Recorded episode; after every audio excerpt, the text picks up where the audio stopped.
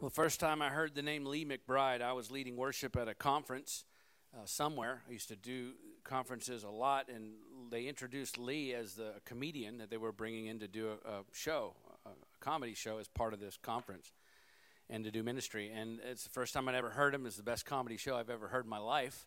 Uh, and I said, "Man, we got to have this guy at our church." And so a few years ago, we invited him in to to be the entertainment for our volunteer appreciation dinner that we do each year for all of our workers and volunteers. And it was amazing. But uh, the more I got to know Lee, I found out he was not just a professional comedian who's toured all over the world professionally doing comedy.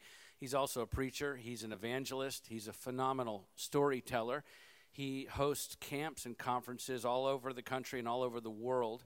Uh, he has reached more people than I can imagine and has a powerful uh, ministry, as you're going to find out. And then recently found out he was available to come be with us today. And so I'm so grateful to have Lee here. He's not only all those things I said, by the way, he's become a great friend uh, to us personally and to Upcountry Church. So would you help me welcome Lee McBride?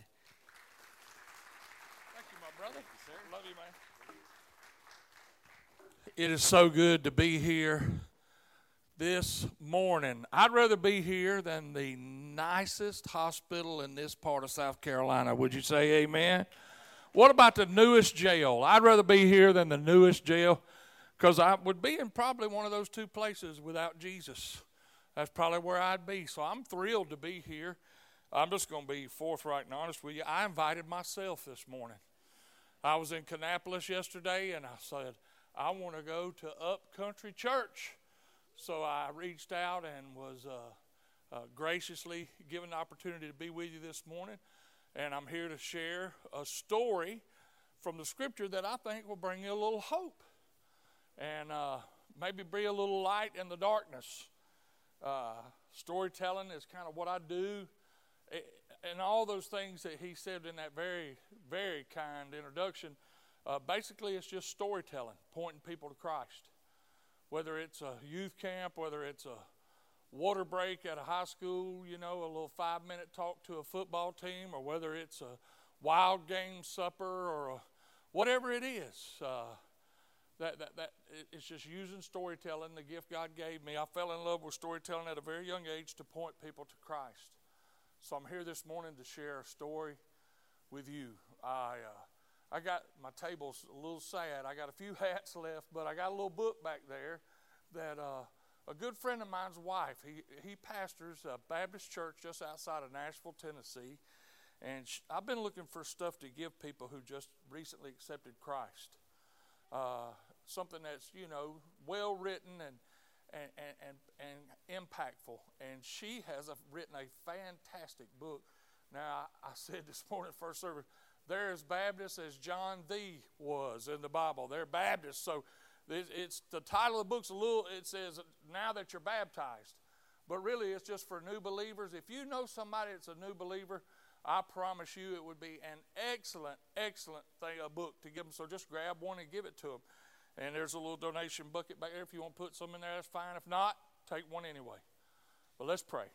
Lord, as we look to your word, we believe in all our hearts that your word is powerful and living, that it's, it's, it gives us hope. And uh, it's a simple little story, Lord, and I'm sure everybody that's been in church for very long has heard this story. But Father, I'm asking today that it'll hit home. Father, I'm asking today that it will it will minister to somebody here in this room Lord, we don't have to pray for your word to be anointed. You did that a long time ago. But I am praying that you would anoint our hearts. Lord, soften our hearts for what your word has for us this morning. Lord, it is a simple truth that the same sunshine that hardens red clay can melt red wax. So soften our hearts, prepare our hearts for what you have for us today. In your precious name we pray, and everybody said, so, Matthew chapter 26, verse 6 is a simple little story. And, uh, you know, if I ask everybody in this room today to give me a, a sincere, be, speak sincerely and tell me what your idea of beautiful is, We may get as many different answers as there are people here. Some of you ladies believe that on Saturday morning at the mall, when they begin to roll those doors and chains up and open those shopping, you think that's beautiful. I hate the mall. Nothing happens to a good uh, fat boy. Nothing good happens to a fat boy at the mall. I don't know if you know that, except that salty pretzel, that big soft pretzel at the food court. That's about it. Because let me tell you what happens to a fat guy at the mall. First of all, at some point, your wife is going to ask you to hold her purse. Do you know there's no manly way to hold a woman's purse on this earth? I've tried everything. I've tried to act like you go through a spiral with a football, tuck it in your back pocket. It just you just don't look right holding your wife's purse. Second thing is, you know, no matter how careful you are, the way they have stores arranged, I think stores are arranged funny. And if you're not paying attention, you're just walking, you'll find yourself in close proximity to somewhere you're not supposed to be, like the women's undergarments. When you're 6'4 and you weigh 350 and you're out in front of Victoria's, it ain't no secret. You know what I mean? It's a little bizarre, it's a little weird. But, you know, we all have different ideas of what is beautiful. I don't know what you would consider beautiful, and I don't know that you would care too much what I consider beautiful, but when Christ calls something beautiful, I think that's worthy of our attention. You know, the Bible says that this life is just like a vapor, it's just here and gone. And the older I get, the truer that becomes to me. It's just here once, just for a, a second, just a flash. If we could do one thing in our life while we were here that Christ considers beautiful, I think our life on earth be well worth it. Just for that one thing just for that one thing. So let's look at this simple little story. Matthew chapter 26, verse 6. I'm reading from the NIV this morning because that was our textbook in college. I'm not making any version statements. I'm just used to this one. Matthew uh, 26, verse 6, NIV. When, while Jesus was in Bethany in the home of Simon the leper. All right, let's stop right there. We'll, we'll come back and finish, but we need to stop right there because really that scripture doesn't make sense. It doesn't make common sense. You say, Lee, are you, you calling? No, just hear me out. We have to do some more research because that doesn't make that doesn't compute. See, if you understand anything about leprosy in Matthew chapter 26, you would know why it doesn't compute. Now, we probably understand infectious disease at this point in our life better than we ever have. But I don't know if we know what it was like to be a leper in Matthew 26. You probably have heard about leprosy and you probably understand what leprosy is, and there, believe it or not, there's still parts of the world where leprosy can be devastating, but we don't deal with it much. Matter of fact, there's only one critter, and this whole county's even got leprosy. Anybody know what it is? Say it again. Armadillo. So run off the road and hit every one of them you see. Drag them home with a rope, set them on fire, and put them out, pour bleach on them. They are terrible, terrible, terrible critters. And if you're an animal lover and that bothers you, you can reach me at pastorrobrucci.com. I have no love in my heart for armadillos or coyotes. But anyway, we don't really deal with leprosy, but in Matthew chapter 26, verse 6, it was a big deal. Matter of fact, if you went to the high priest and you had a sore on your arm, a boil, and the, the high priest looked at it and he says, That's leprosy, and you were declared unclean, your life would change. They'd take your clothes, burn them, give you something special to wear so what people could see at sight that you were a leper. You could never touch anybody ever again. You couldn't go hug your spouse, your babies, your brother, your sister, your parents. Never touch them again. You couldn't drink from the same water source. You couldn't swim in the same streams, you couldn't bathe in the same river. Matter of fact, if you if you research it, they, it was a mandate in Matthew 26 that if you had leprosy and you walked on a common road, you had to carry a noisemaker with you.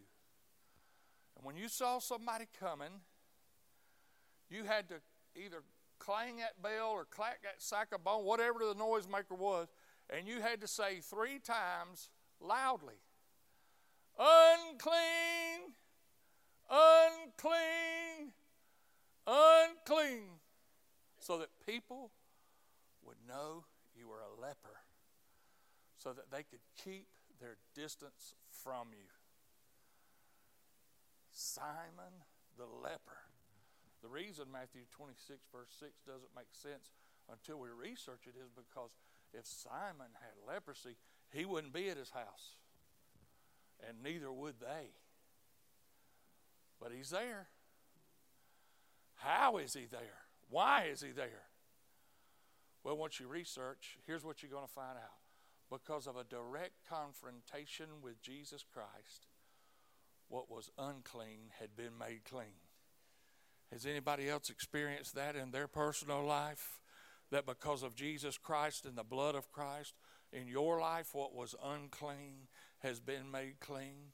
Is there anybody else here that has been delivered by the blood of Jesus, set free by the blood of Jesus, washed by the blood of Jesus?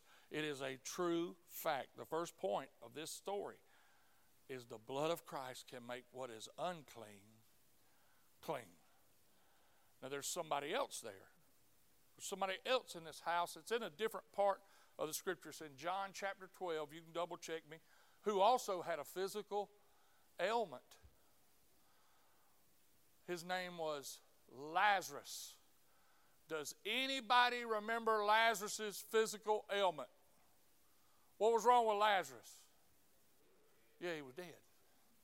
Now, y'all, bad as leprosy can be, being dead's worse than having leprosy. I don't know if you know that. It is. Being dead is tough when it comes to being a physical ailment. And I don't mean he'd been dead just a few seconds, you know, woke up and they wrote his story and, uh, uh, uh, you know, talked about it in a podcast. I mean, he had been dead for days. Now, y'all can say what you want. That's weird. That's bizarre. What would you do if you came in this morning and saw somebody you had attended their funeral? That's weird. Don't you know they talked about him the rest of his life? They're like, that's him right over in that red tunic. Don't stare at him. That's him. He was dead. I went to his funeral.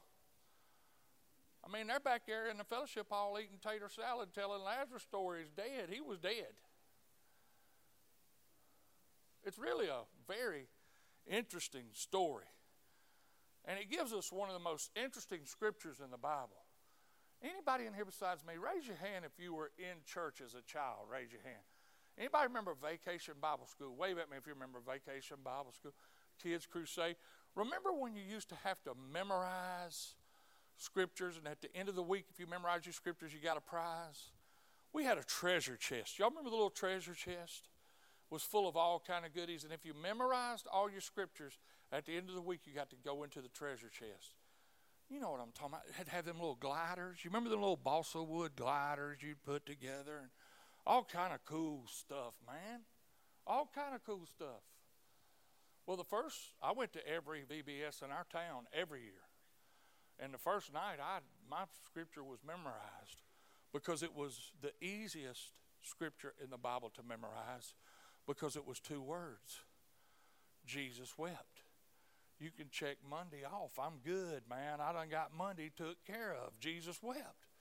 Well, that little two word scripture is uh, descriptive of the Lazarus story. So here's what happened Jesus and Lazarus were extremely close in their earthly relationship. Jesus had eaten at the table at Lazarus' house. They were friends, they were close. Jesus is out of town, and Lazarus becomes ill, very ill, deathly ill. So they go for Jesus. They send a contingency to Jesus and say, Please, please, please come back. Lazarus is sick. He ain't going to make it. And Jesus says, It'll be fine. It'll be fine. He's just asleep. And by the time Jesus gets back, Lazarus has died. And Lazarus' family is sideways with Jesus. And their lack of faith broke his heart, and he wept. I wonder if uh, I wonder if my lack of faith ever broke Jesus' heart. I wonder if I ever thought a need in my life was too big, too bad, too far gone. I've prayed with thousands of people. I'm a preacher's kid. Been in the ministry since I was 19. Do you know how many hospital visits I've, I've, I've made and prayed with people in faith? But when it hits home, you know, three months ago, I found out my 77 year old mother has breast cancer. Scared us. God has moved miraculously. I mean, God's been with us through this whole process. She is cancer free, and, and God is touched. But it's amazing when it hits home. Because when it hits home, it's a different kind of faith. I wonder if my lack of faith ever hurt him.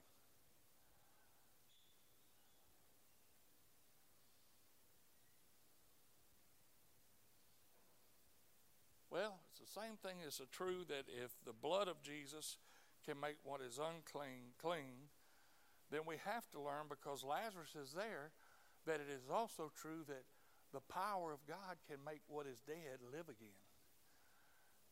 It's just the truth. I've seen God do it a million times. I've seen Him breathe life into a marriage that the world has pronounced dead. And it lived again. I've seen Him do it in businesses. I mean, I think sometimes instead of showing that we have authentic, real faith, what we'd rather do with our big needs is just treat them like weekend at Bernie's.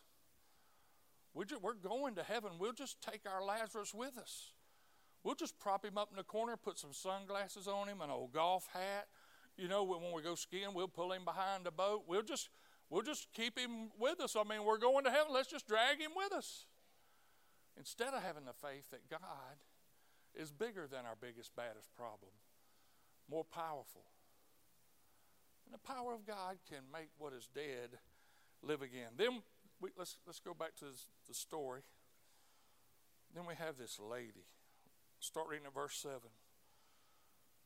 While they were in Bethany, the home of Simon the leper, a woman came to him with an alabaster jar of very expensive perfume which she had poured on his head as he was reclining at the table. When the disciples saw this, they were indignant. Why this waste? They asked, the perfume could have been sold at a high price and the money given to the poor.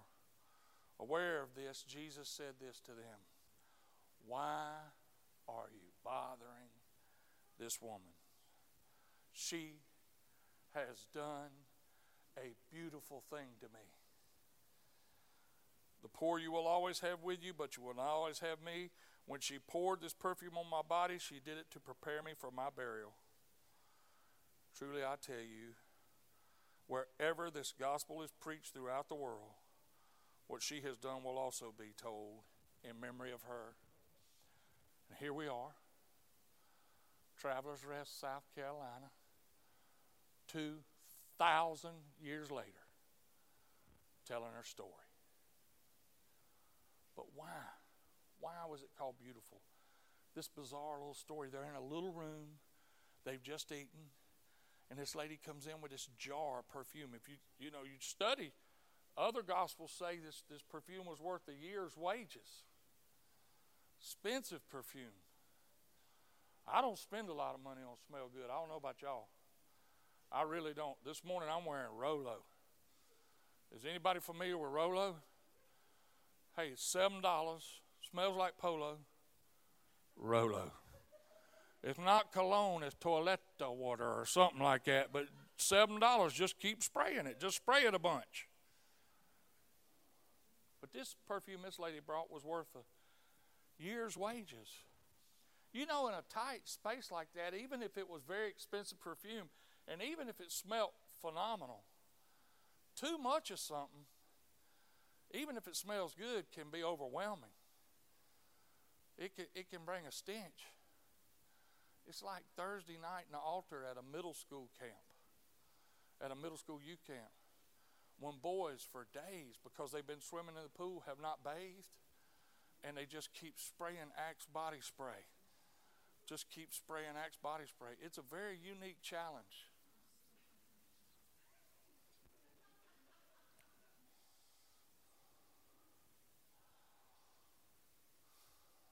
But this room, small, they've just eaten. This woman comes in, breaks this jar, and Christ calls it beautiful.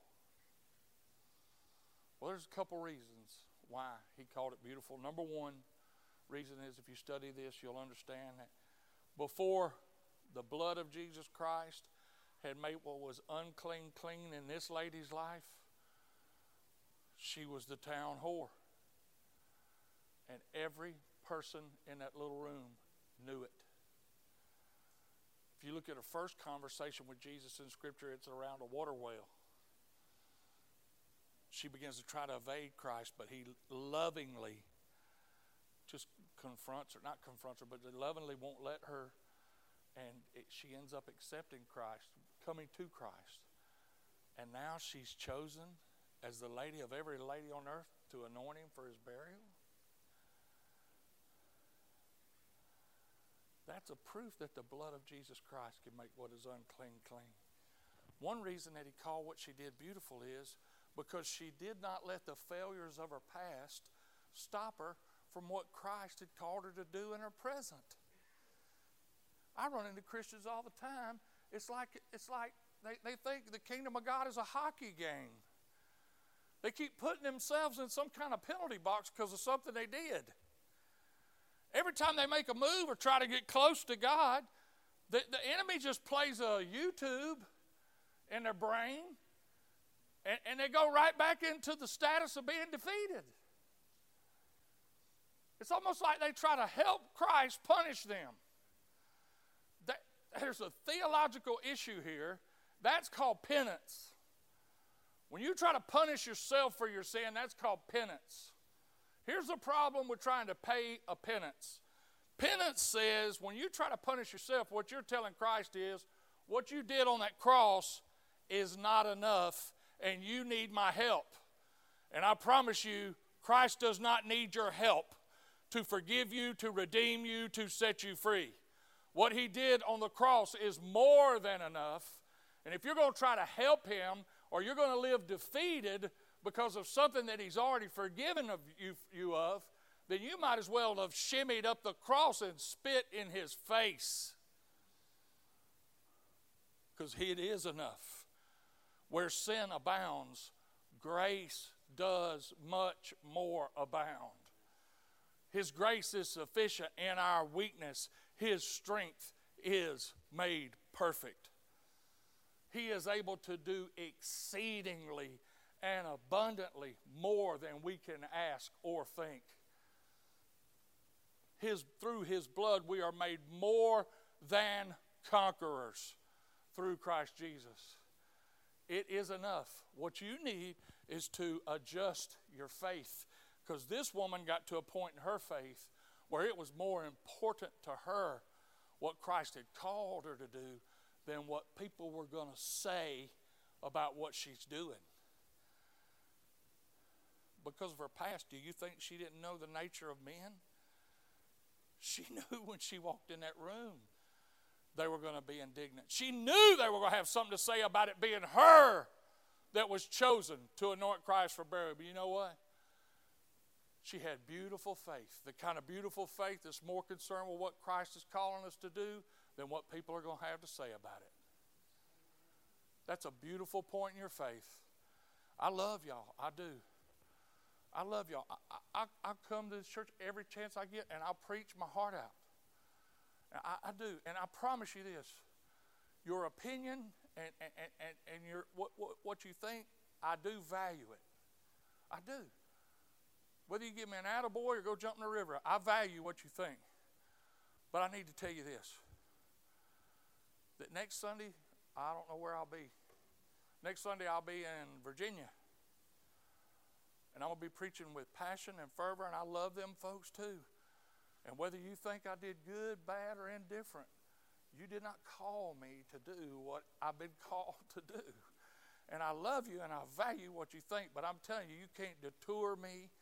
You didn't call me to do this. You can't distract me because I am about my Father's business. I'm focused and fixated on what He has called me to do. I love you.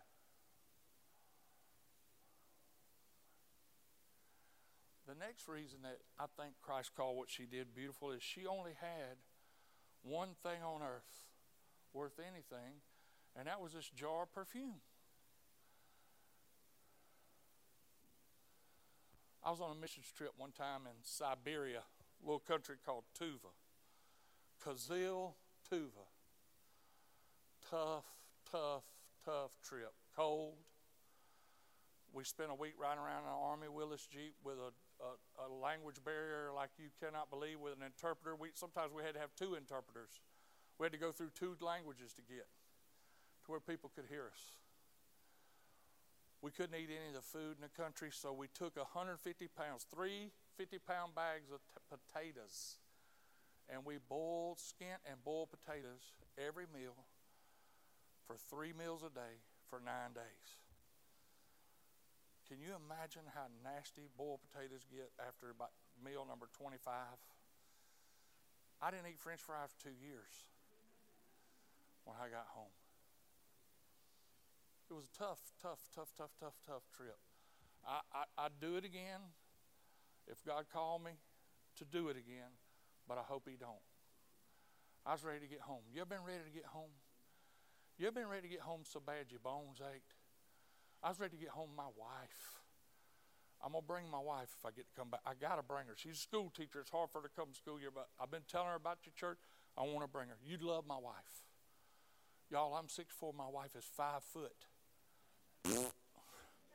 I don't call her sugar, I call her sweet and low, y'all. She's that tall right there. And got an Alabama smile, make a puppy pull a freight train. I love y'all, but I love her so much more than I do y'all, it ain't even close. She is my number one favorite person. I was ready to get home and snuggle up to my wife. I was ready to hold and smooch on my babies. I was ready to come home and get 12 Krystal cheeseburgers. Now, I don't need no fries. I'm good on fries.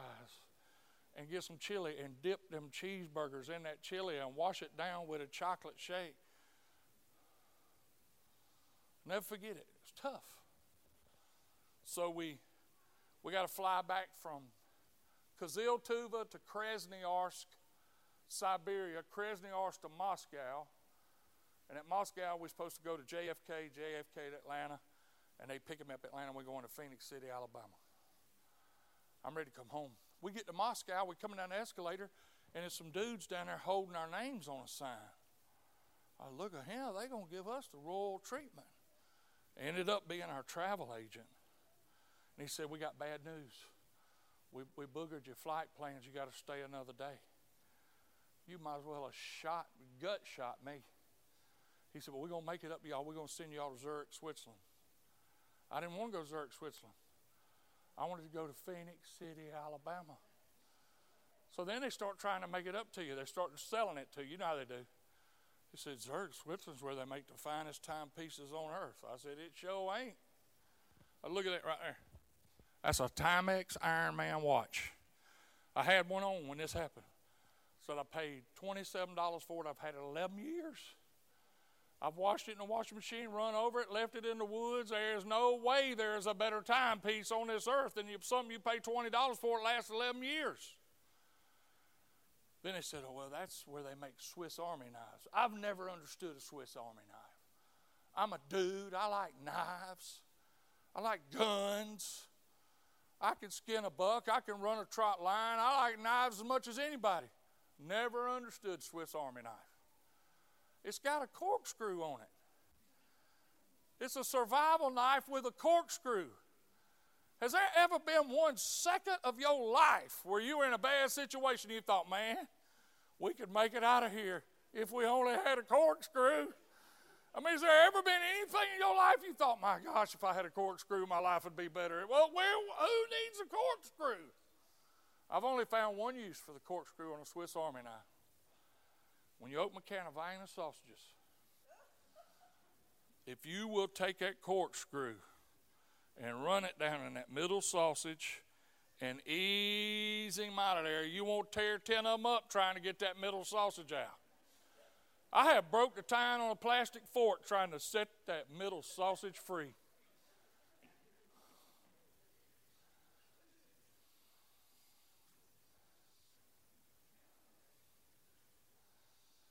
They said we're going to uh, we're going to tour Zurich. I said I don't want to tour Zurich.